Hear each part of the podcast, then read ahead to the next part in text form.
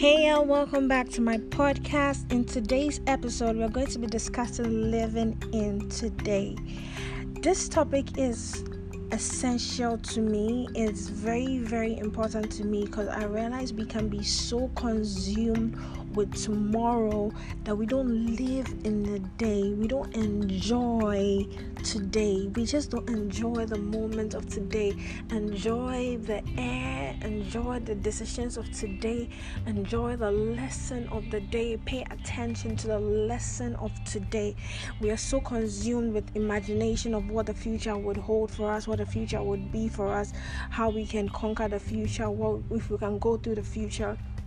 So this is me telling you to please try and live in today. Don't be consumed about today. This is also part of me talking about the conquering of today. So it's just like conquering your day and living in today and how to make your day successful by setting goals every single day and living in today.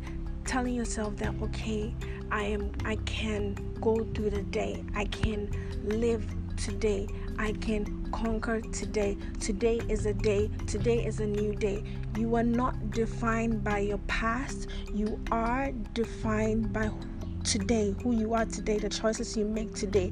You can and there's always the opportunity to change it's always an opportunity to change. You can always become a better person. Don't allow the negative voices, the naysayers in your life make you feel otherwise. It's very, very, very important. So let's try to live in today.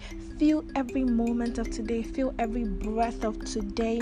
Feel every single time and hour and minutes and seconds in today is very, very, very important. If we can learn how to do that, uh, I feel like a lot of happiness will be drawn to us because you feel so happy when you and so fulfilled when you're able to conquer the day, when you're able to survive the day, when you're able to live in today and not be so overwhelmed by what the future will be. Will I be rich? Will I be poor? What will this choice do to me?